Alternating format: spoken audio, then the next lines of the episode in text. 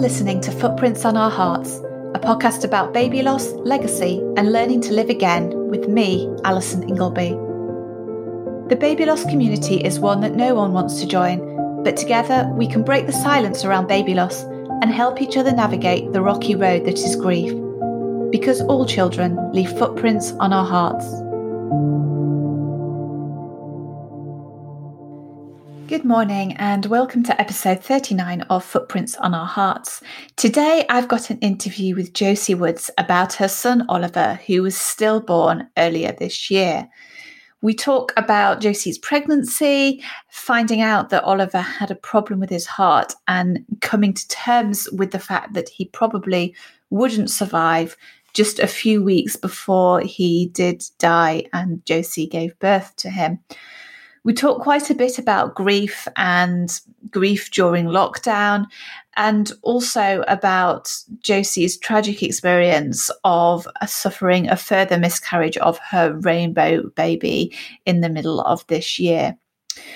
We also have a good discussion, and I'm really grateful to Josie for kind of opening up about this around feelings of jealousy um, and anger around pregnancy announcements. And, you know, Josie says she's not, she is not typically an angry person, and it scared her that she felt like this and she had these kind of uncomfortable feelings. And I think that can be really hard when um, and with my own experience when you go through baby loss and you're in the aftermath of this because you do have these perfectly natural feelings, which are all part of grief about anger, jealousy, envy, um, all these kind of really bad feelings or feelings that we're we are taught, you know, from when we're small children are are bad things to feel. And it just really adds to the guilt and the feeling of not really being yourself or feeling like yourself that you can have while you're going through those kind of dark days of grief. So, and I'm sure some of you who are listening, or many of you possibly, have felt similar things as part of your own experience of loss. So, I hope that um, Josie's story resonates with you and sort of helps you to appreciate that you're not alone in feeling these things. And even though you may not want to feel them, it's part and parcel of grief and baby loss. And sometimes you just have to sit with those feelings and and wait for them to pass. And you know eventually they do they might come back again in the future. Um, and yeah it's just a it's just one of those really hard places to be um, when you're going through that grief roller coaster. So without further ado we'll get into the episode um, as always, thank you to my fantastic supporters on Patreon, and thank you to everyone who shares the podcast um, with friends or you know other people on social media, um, and helps me reach more people with these stories. I hope you have a kind and gentle weekend.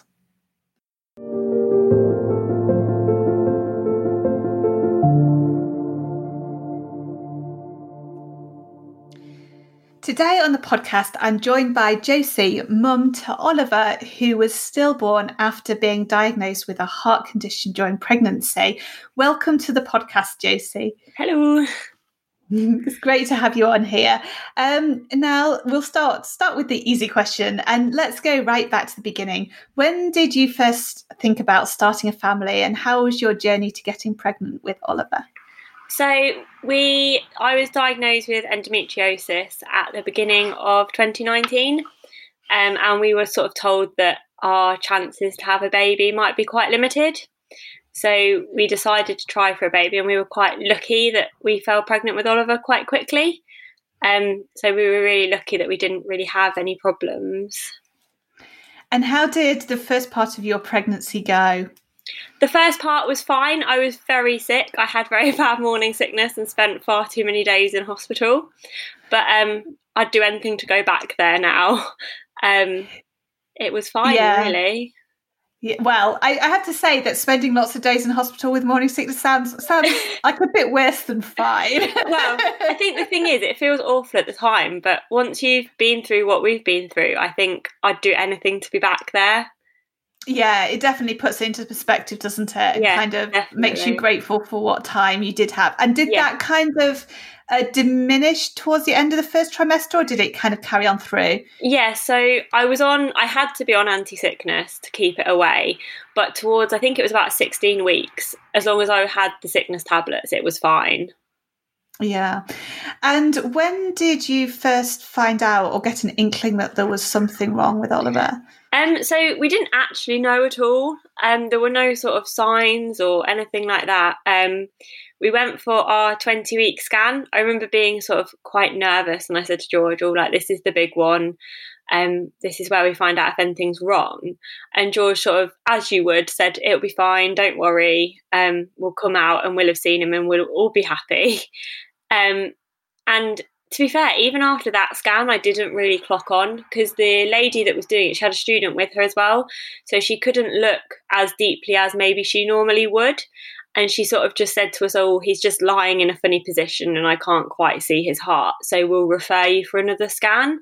I didn't really think anything of it because she told us to go away and not worry. And then we had two further scans at like a higher up local hospital, not just the town hospital. Um, and she couldn't the consultant couldn't see his heart there either. So i drank copious amounts of coke and ate chocolate and things that they all said to try and get him moving. Um, and again she reassured us even on the second time that she thought it was just him being awkward. But she kind of threw in the sentence when she referred us to birmingham children's hospital she threw in the sentence that um, they'll give us a diagnosis if there's something wrong and we'll go from there and I think in my head that clicked and rang an alarm bell because she kept saying, "Oh, don't worry, don't worry," as we left. But as we left, I sort of cried and thought, "What? What if there is something wrong?" And I think it was literally like three days before Christmas, and Oh, um, like reassured by her and then George after because he was meeting every single one of his milestones growth wise everything was fine apart from this part of his heart we just went about enjoying Christmas and thinking, oh, next mm. Christmas we'll have a little bundle of joy and it'll be lovely. And then, so Christmas came, and then we moved house on the 30th of December. and then on the 31st, we had our scan with Birmingham. And I think it kind of clicked when we walked into the room and the consultant said, So, what's your consultant at Coventry said? And I sort of thought, well, she hasn't said anything, but maybe she should have done and that scan just felt like it went on forever. And Mm. um, I remember being told to go into one of the rooms to, I think they call it a counselling room, to wait for the doctors to come in. And it was then that I knew something was wrong because if it wasn't, they'd have just said, We've seen it and off you go.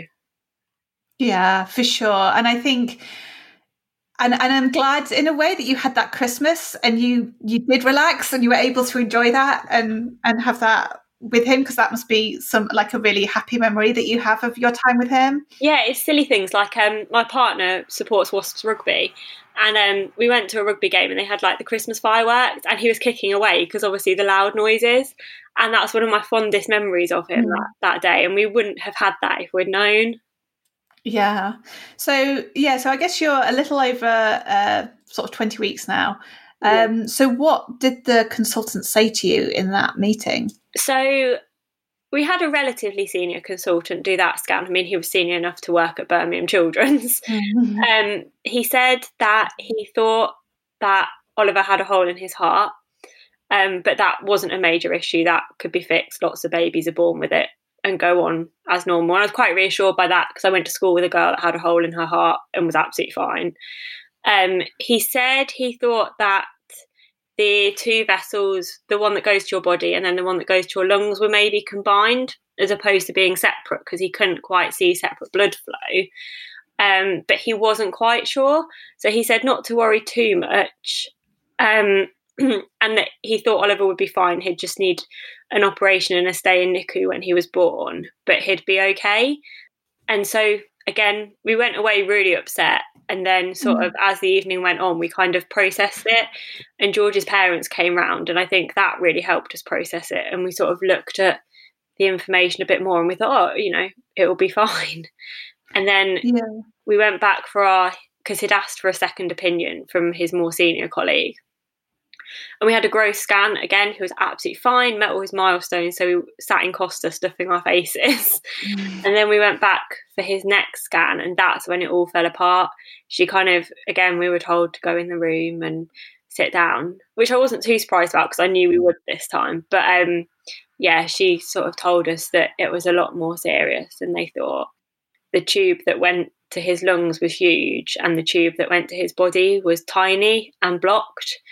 Um, so it was possible that he could already have brain damage, and that he probably wouldn't make it to the end of pregnancy, and that if he did, he'd need surgery that was right at the edge of what they could do, um, with huge, huge risks, and he would be in hospital for months and months and months.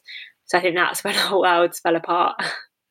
Yeah, completely. That must have been incredibly shocking, particularly given you had a few sort of slightly reassuring messages up to then. And I kind of understand that they need to reassure you, and particularly if they don't, they can't give you an answer as to what whether there is a problem and what it might be. Yeah. Um, but yeah, so did and did the consultant kind of give you any options at that point or choices, or was it just a case of seeing how things go? Yeah, so they sort of their advice was just to see sort of see how things went and see how the pregnancy progressed a little bit.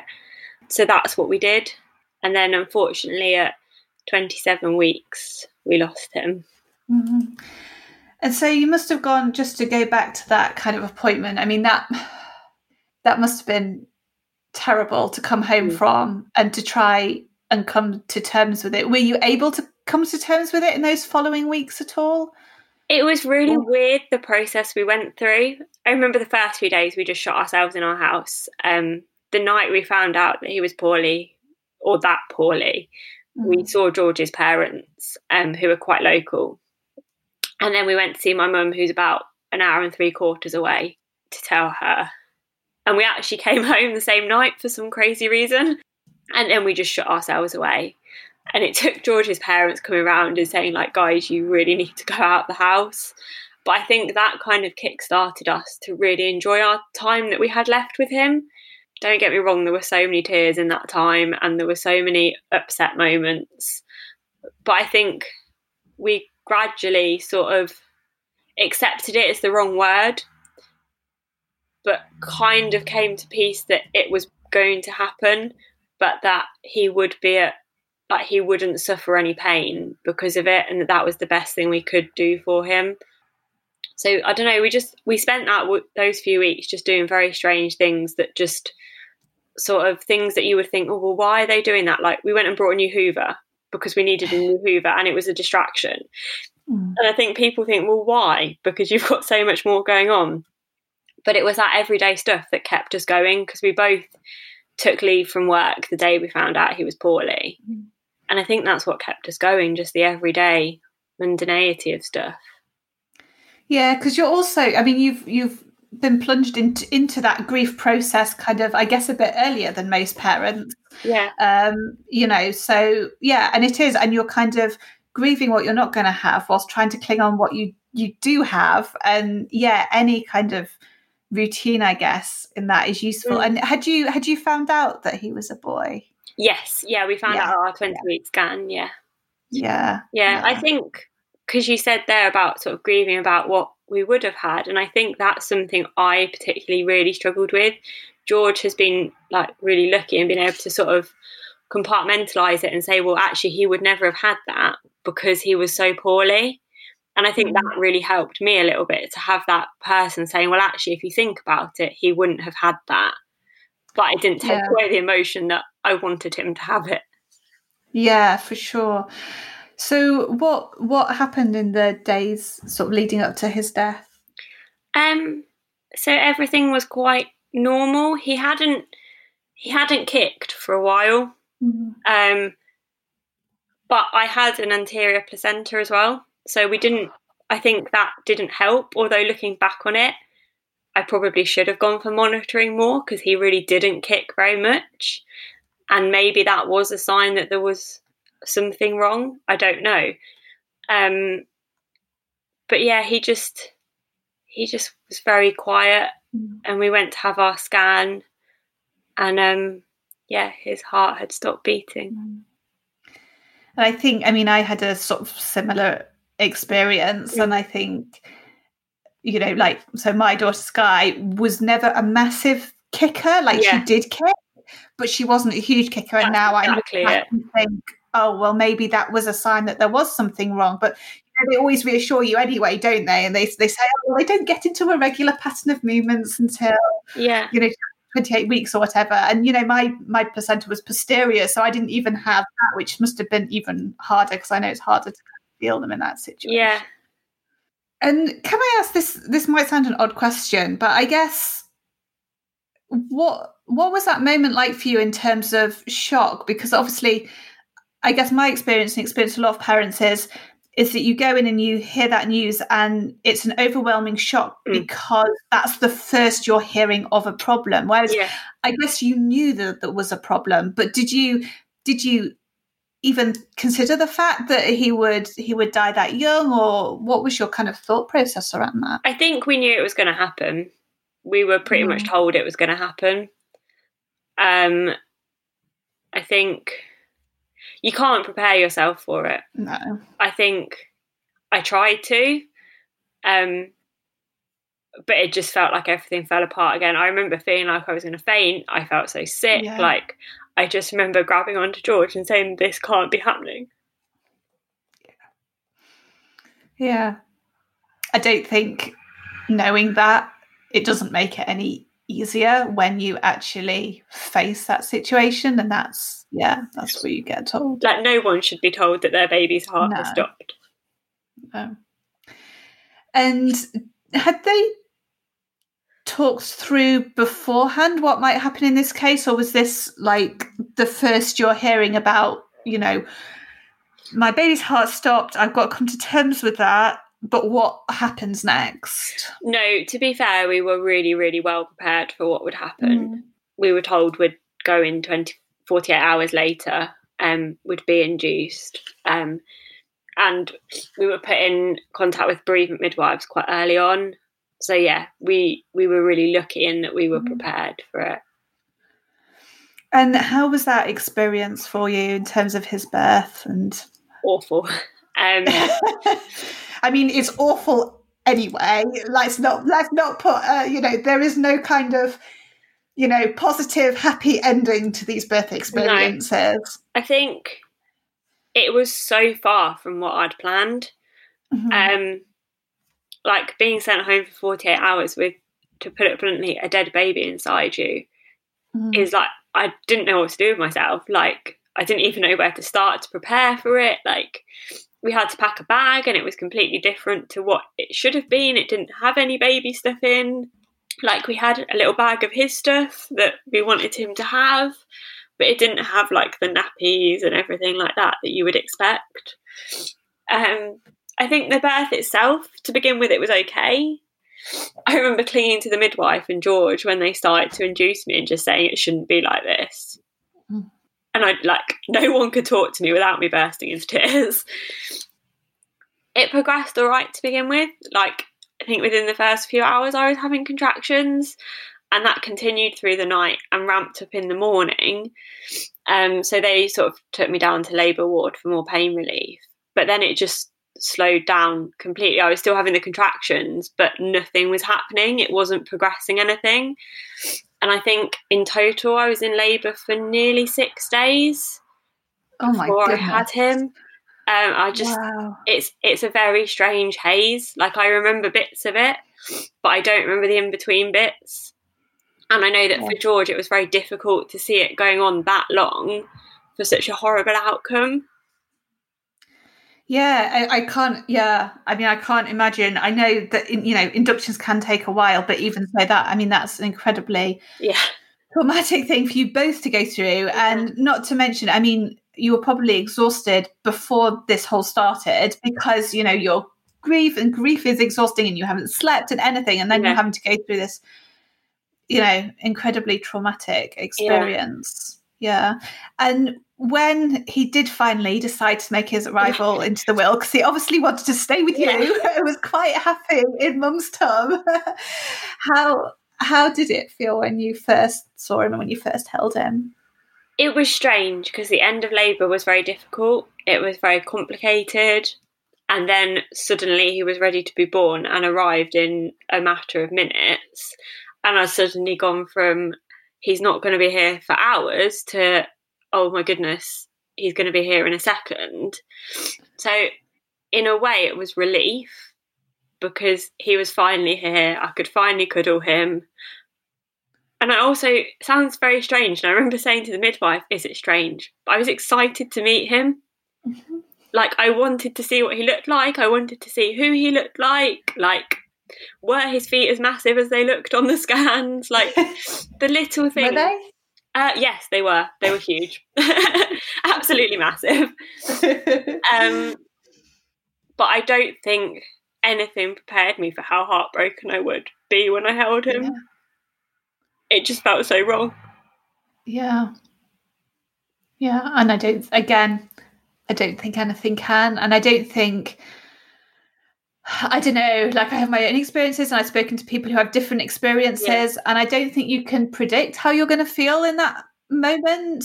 No. Um because I think that's, you know, that's different for everyone and you know, it, and also it's influenced by what you've been through and everything yeah. up, leading up to that point. Absolutely. Yeah. And were you able to stay with him for a while in the hospital?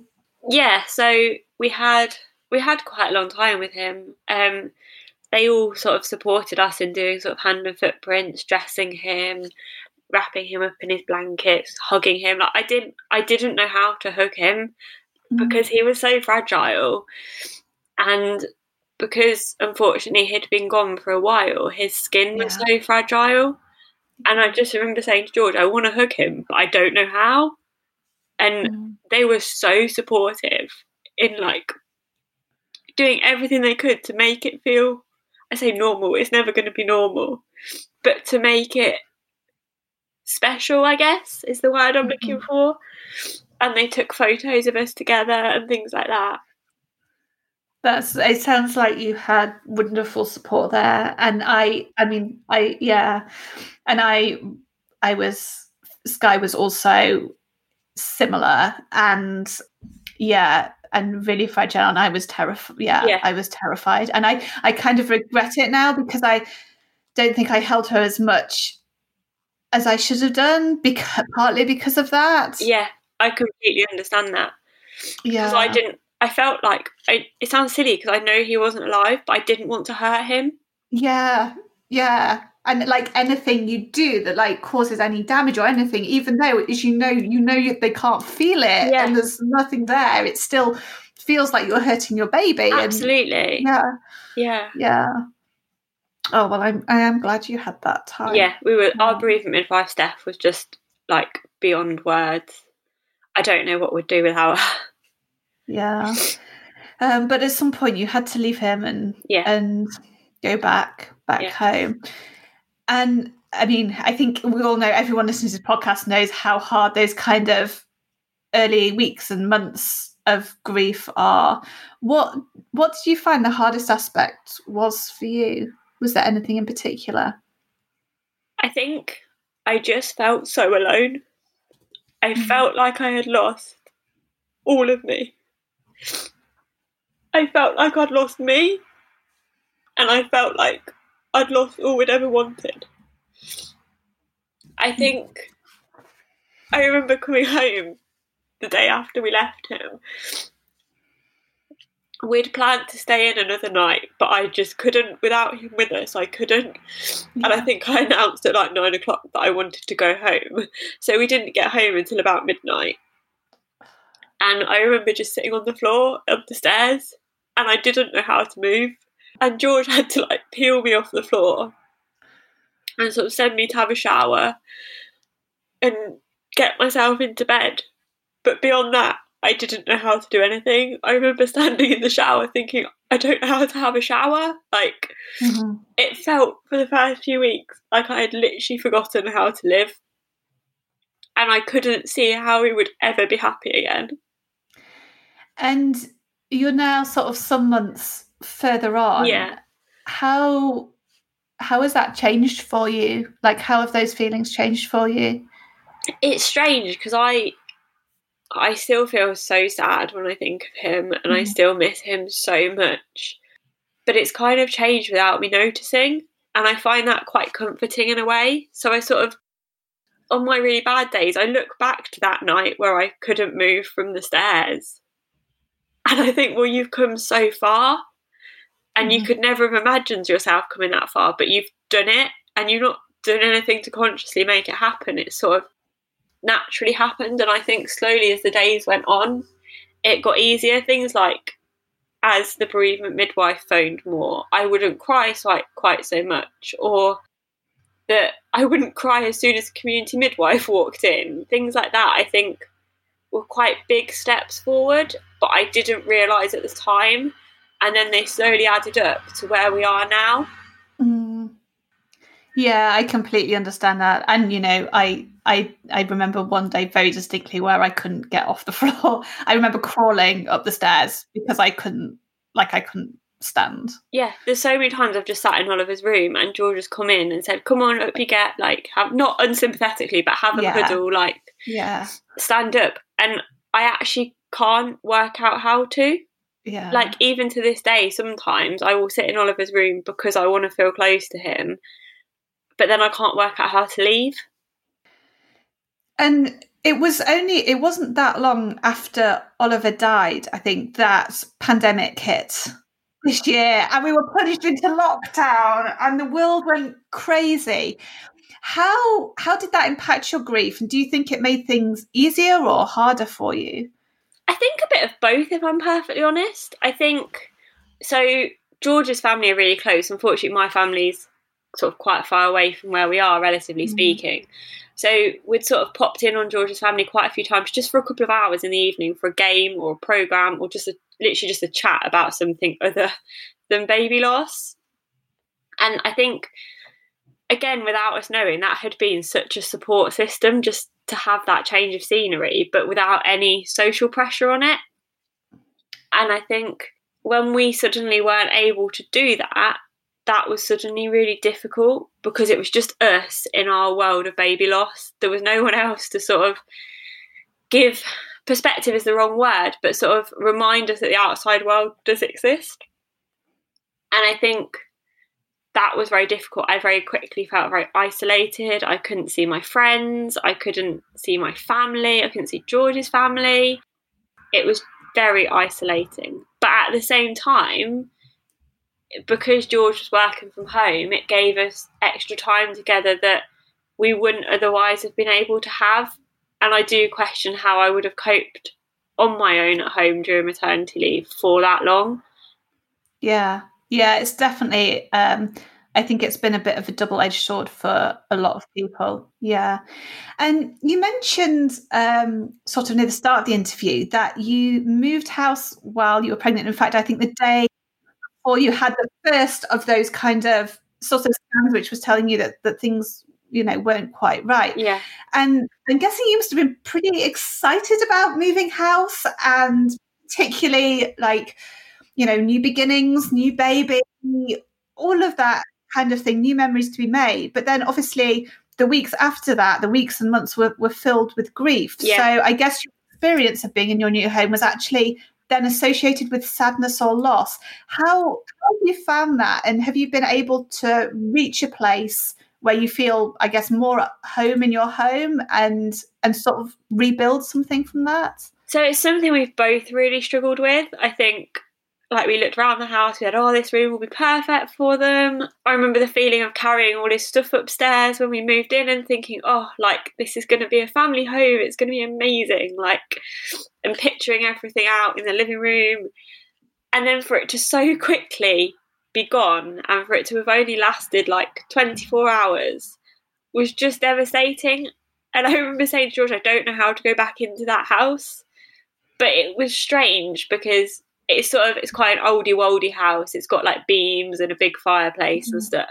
And in some respects, it felt like it was almost hugging us through it, and it was sort of it was a bit of comfort and really homely in such a difficult situation.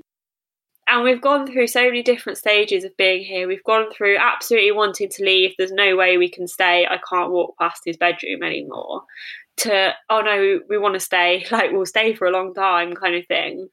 And then back to not wanting to stay and then back to wanting to stay. But actually in the end we did want to stay and i was quite sort of set on wanting to stay. But i think it became apparent that it was actually more detrimental for us to stay. So we've actually brought another house which we're due to move into beginning of next year if it's finished in time which brings with it its own emotions because I feel like I'm leaving behind the room that was meant to be for Oliver, and that room will never mm-hmm. see a baby now. And I think that we've got to pack his nursery away, and we should have been doing that with him around us if we were going to move. So I think, like you said, a bit of a double edged sword. There's going to be very difficult times in moving, but I do think it will be beneficial in that it it sort of like not to forget Oliver. We'll never ever forget Oliver. Nothing makes the pain better but we're due to move on the 30th of December, which is the day we moved in last year. And I think we've both said it kind of signifies the end of a really rubbish year and that that year will never get better and it will never go away. But maybe if we move, we can more carry Oliver in our heart instead of the pain of walking past his room every time. Mm. Yeah. And can I ask, have you have you chosen quite a different style of house yes. then? Yeah. Yeah, very, very different. We've gone for a new build, so it's completely different. Mm. I think that's I can I can I mean I can completely understand that. Yeah. Um, and I guess I don't know that and there must be a lot of and I think I guess you know it's not just the grief of having Oliver in that house, but it's it's kind of all those hopes which you had moving yeah. into that house and the fact that it was going to be your family house yeah with your baby who you were pregnant with at the time yeah yeah because i remember the estate agent sort of saying oh it's a perfect family home like because it was between this one and one down the road and she was like the one down the road isn't as family friendly and I, I fell in love with this as soon as I walked in. I remember saying to George, we're having it. He was like, well, let's think about it for a little while. I was like, no, we're having this one. I want this one. And you can't argue with a pregnant woman so yeah, it it felt like we'd lost everything that this home was meant to have. Yeah. And very sadly, you've also suffered a further loss since Oliver mm. died, miscarriage of your rainbow baby. Could you tell us a bit about that experience? Yeah, so we decided we were going to wait until we found out from Oliver's post mortem, not his post mortem, his um, they did blood tests of us and Oliver to genetically okay. map stuff because there was a chance it could have been genetic. So we wanted to wait till we got those results back and the results from the placenta back to make sure it was nothing that could happen again, or at least if it was like forewarned is forearmed mm-hmm. kind of thing. So we waited for that and then we decided that our want for a baby hadn't gone just because we'd lost Oliver. Uh, he, we didn't, we never want to replace him. He can never be replaced, but we still have that my arms still want a baby in them. Mm-hmm. So we did decide to try again, and I think we were both absolutely terrified that what happened to Oliver would happen again. But even though I knew it could happen, I don't think I ever comprehended that we'd have a miscarriage. I think I assumed that the first 12 weeks would be fine because there's nothing you can do in the first 12 weeks. There's nothing we could see in the first 12 weeks until 16 weeks. So surely it would be absolutely fine. And then I remember I started bleeding and I completely freaked out. And George sort of tried to calm me down and we spoke to the midwife and they thought it was quite sort of routine, just early pregnancy bleeding, but to keep an eye on it kind of thing. And it decreased over the next 24 hours till it had almost stopped. So I remember that was the Monday and I went to bed on the, I think it would be the Tuesday I went to bed was it? No, I think it was be the Monday I went to bed and it had really decreased, and then I got up on the Tuesday and it still really decreased. And I had, I remember I had an appointment with my bereavement support worker, and then the community midwife was also phoning me because we were going to have the same one as with Oliver, so it didn't have to all be explained again. And um, so I had those appointments, and we'd sort of planned all my blood tests and stuff with the community midwife. And I came off the phone, and it hurt a little bit, and something just didn't feel right. And I went upstairs and they'd always said like watch out for bright red blood. And suddenly I was presented with bright red blood and I knew what was happening then. And I phoned George and I phoned the community midwife and George hurried home and sort of the community midwife tried to arrange a scan but because of COVID they wouldn't do a scan. And I remember speaking to the early pregnancy unit, and she turned around to me and she said, I'll do a pregnancy test in two weeks to check you're not pregnant. And I remember thinking, but I want to be pregnant. And I remember telling her about Oliver. And she said, Oh, well, this just happens sometimes to people. People And that- have miscarriages. Hey, two weeks. Like, Yeah. this isn't a thing you should have to wait two weeks No. for. And I sort of said to her, I was like, but surely there must be, like, I've already given birth to one dead baby, to put it bluntly. Like, please try and save this baby. But they sort of, they just didn't want to, they didn't want to do it. And that's fine. I, I do get the restrictions and I get that it was early and sort of all of that. But I still think if you've lost a baby, I think you should be allowed a scan to at least know that the worst is happening. Because I remember I went to bed that night, and again, it, it sort of slowed down towards the evening. So we went to bed thinking, oh, actually, maybe it is just normal pregnancy bleeding. But then when I woke up in the morning, I was in a lot of pain, and it was like we'd definitely lost the baby. And I just, I remember sitting on the toilet just in floods of tears. I was like, how, how can this be happening again? Yeah, and I think, but as you say, I think having that scan gives you that confirmation, and almost it kind of starts that. There's that certainty there, isn't Mm. there, that you need to start that grieving process. for that two weeks, even though I knew that pregnancy test were going to be negative, I held on to that tiny bit of hope that it wouldn't be. So it was like Mm. another kick in the teeth when it was negative. Yeah. Yeah. And that must have really affected your grief around Oliver as well, because Yeah. grief is a roller coaster as it is, but having that extra loss and grief piled on top of you must have been incredibly hard. It was, and it was a very strange feeling because I was devastated we'd lost that baby. Like, don't get me wrong, I'd planned the next 10 years in my head in the space of 24 hours after getting the two lines in the test. But it felt so different to Oliver. And I remember saying to the midwife, like, I feel awful. It doesn't hurt as much as when we lost Oliver. And she's like, Well, of course it doesn't. You've never met this baby. You've never, you haven't given birth to it. It's not got a personality with its kicking pattern or anything like that. And I think almost more than grieving for the other baby we lost, I think it made me grieve for Oliver again Mm. and feel all that grief again because I think don't get me wrong, I'm still absolutely devastated it happened, but I think at like now, sort of eight weeks on, I sort of feel like yes, it happened, but it's kind of just our journey to having a baby. Whereas Oliver Mhm. just feels like a complete stop and block in the road.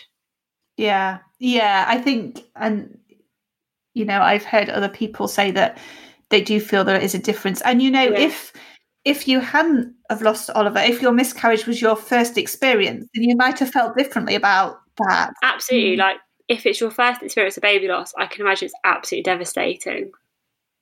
Yeah, but yeah, you've kind of been up to like this Everest scale mountain, and in comparison, yeah, Yeah. this is just a little bit, a little bit smaller. Yeah. Mm. But I think something that sort of made me upset about it again was we've got a family member who's expecting a baby, and there would literally have been days between our rainbow baby and their baby. And I think I find that quite tough now because I didn't know that until a few weeks ago, obviously.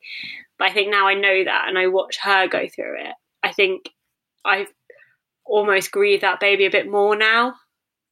Yeah, and you might find that you grieve them again when he does give birth. That like I think that's I yeah, I think when a close family member has a sort of baby after you've lost a baby anyway, it's a really emotional experience. So Yeah. be prepared for that because I found it in, my sister-in-law had a baby and I actually found it the the kind of was the worst day I had after, you know, since those early days. Yeah. Was- um, and that wasn't because I didn't want her to have a happy ending. It was almost relief as well Yeah. that it hadn't happened to her. Yes, You know, definitely. um, which I think you don't necessarily always think you're feeling, but you'll carry something kind of subconsciously about that. Yeah, because I know that. Um, so we had Oliver due in April.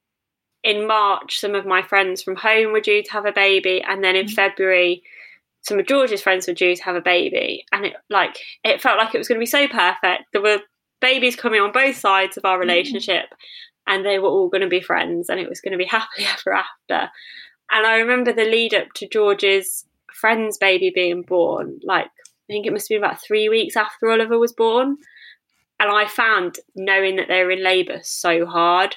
It was almost like a relief when their little one had been born and he was okay, she was okay, and everything was okay. And it I don't know why it was such a relief, but it was definitely a lot easier once he had been born. And the same with my friend when I got the photos through, I was so relieved that their little girl was okay, and again, she was okay. Yeah, I think it's just because you're in this world now and you know that things can go wrong at any time, don't yeah, you? You know how perilous yeah. it is, and you just don't want that for anyone else. Yeah. And it probably gives us a kind of an, an enhanced percep- perception of risk rather than rather than a reality, you know, a, perhaps a real version of risk. Because you know, you can tell yourself, "Oh well, the statistics are that this should be fine, this should be fine," but that doesn't stop you worrying because you've been on the wrong side of those statistics no. already. And I think because I I really struggled with jealousy as well in that, and mm-hmm. not because I wanted their baby, not mm-hmm. because I was angry that they were having a baby but because I didn't have my baby. And I'm quite proud that I've never really been a jealous person. And that's something I really, really struggled with. Because I remember in July, I think I saw, no, it must have been May time, my first pregnancy announcement from a family member. And it was my cousin. And I just remember saying to George, I feel jealous and I hate it. And it was such a horrible feeling. But I remember speaking to my bereavement midwife and saying, well, it's not a bad feeling because you're not nastily jealous of what they've got. You just want Oliver. And it took me a long, long time to accept that I will be jealous when I see pregnancy announcements. I probably will cry for a couple of hours, but that it will get easier.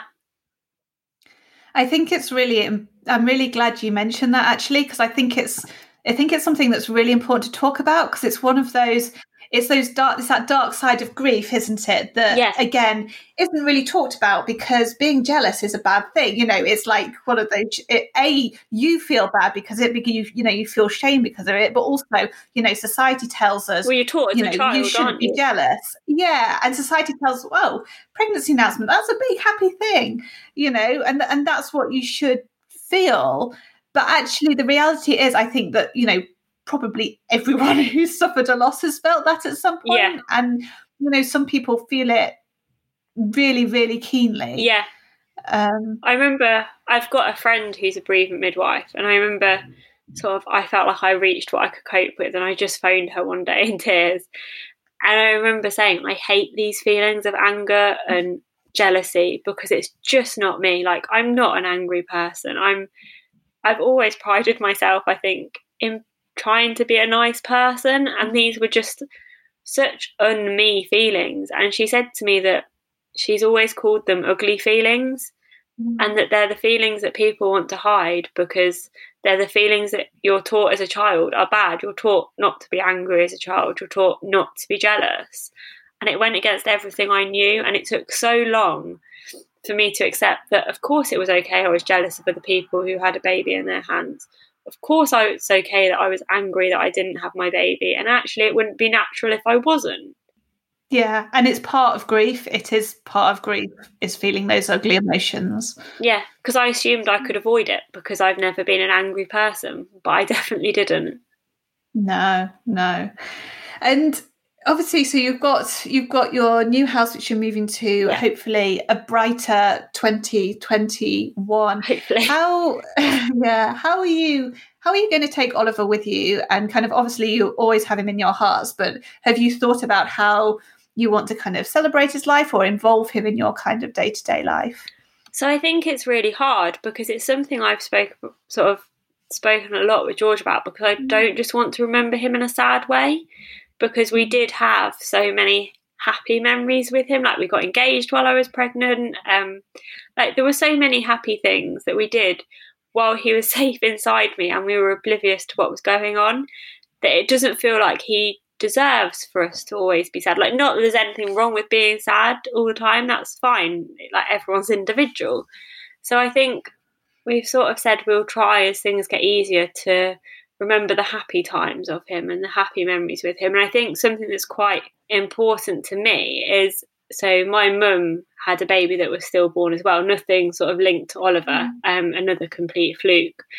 But um, we've I never remember being told about him. I've just always known he's always been part of my life. I never remember being sat down and told this is what's happened. And I've always admired my mum for that. I've always admired that she's always made him part of our lives. We've always known when his birthday was, and we've always, as we got older and it was appropriate, known what happened.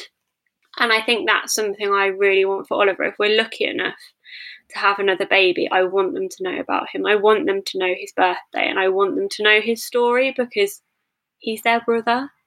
And I think mm like I want to celebrate is the wrong word, but I want to commemorate, I guess, his birthday every year. I want like I want us to have his birthday off work every year and things like that. Just even if it's just to go for a picnic, but something you'd do with him, I think. Yeah, and I think that is, you know, that's amazing that your mum did that, and particularly because I guess, you know, when when she had, you know, your brother, mm it was in a slightly different t- generational time, so it wasn't talked about as much. You know, he'd be, I think he'd be around forty now, so it's okay. it's a completely different time. And I think that, in some respect, has been quite hard for her because she's got her experiences, which were really quite archaic compared to the care we had. Like she wasn't mm-hmm. allowed to hold him or anything like that and there was none of the after support or anything.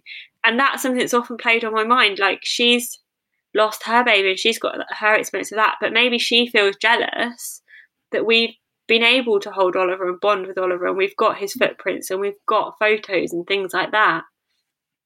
But at the same time, you know, she's she must have not only felt the grief of you know losing having you know her grandson die in that you know obviously not the same circumstances but have the same thing but also the grief of watching you know her daughter go through what what she went through because she knows how painful that is. Yeah. She said it it kind of she didn't really i remember she said to me one day that she'd never really comprehended potentially how much her her parents my grandparents had been upset by the loss of their baby because they'd mm. sort of put on a strong face to support my mum and my dad. But she said it kind of it made her realise just how much they must have hurt for them and not just for the loss of their grandchild, but as you said, seeing them go through it. Yeah. Yeah. And you started a blog and Instagram account to share Oliver's story and yeah. your experience of baby loss. Why did you decide to speak out about baby loss? I think it's a combination of things. I think I remember when we were told that we'd lose Oliver, I remember feeling like I didn't know anything about this and I didn't mm. like I'm not saying pregnant women women should be told you may well lose your baby, this is what it's gonna be, it's gonna be horrific. Like I don't think that's the case. But I think there is space for public awareness around the topic, like it being on the news, it being, I don't know, just a bit more visible because I think as well a lot of people suffer it in silence and you will never know like a lot of people I know will never know what's happened and mm-hmm. they would have no idea if I didn't have my Instagram and I think like I've often thought even a share of one post on your story you never know who that is reaching, who watches your story, who is maybe feeling like they're completely alone. And I think I just wanted, I really wanted to use Oliver to do something positive if that was possible. And I think if I can help one person, then it's worth it.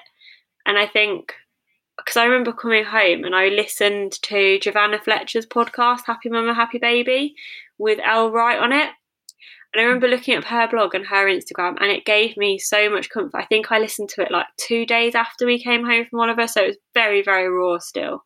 But just scrolling through her pictures, reading her posts, and reading her blog sort of made me think okay, it feels rubbish now, but it will, with time, slowly get easier. And I think I wanted to be able to provide that to people as well as the slightly more public awareness. Because I think there is a stigma around baby loss, and I don't really understand why there is but I think there is. Yeah, I agree for sure. And I think, yeah, as you say, exactly in those kind of early days, it's so hard to believe that there is life and Yeah. that you will be able to live again. Yeah, and and learn to do that. Um, but you do over time. Like it takes time, a lot of it. yeah, Yeah, but eventually you get there. yeah, slowly but surely. oh, thank you so much. We are about our time, but thank you so much for coming onto the podcast and sharing Oliver's story. Would you like to tell people where they can connect with you online? Yeah, so on Instagram, I'm at precious underscore little underscore footprints. And then my blog link is also on my Instagram page. And I will include links to both of those in the show notes. So if you haven't written down those underscores or whatever, they will be there in the show notes. Yes. Thank you so much, Josie. I really Thank appreciate you. you, coming on. Thank you for having me. Thank you for listening to this episode of Footprints on Our Hearts. Please help me break the silence around baby loss by sharing the podcast with your friends and leaving a review on iTunes. You can follow me on Instagram at Footprints on Our Hearts and Twitter at Skies Footprints. For detailed show notes and to support the podcast and help me raise money for Tommy's, please visit our website, footprintsonourhearts.com.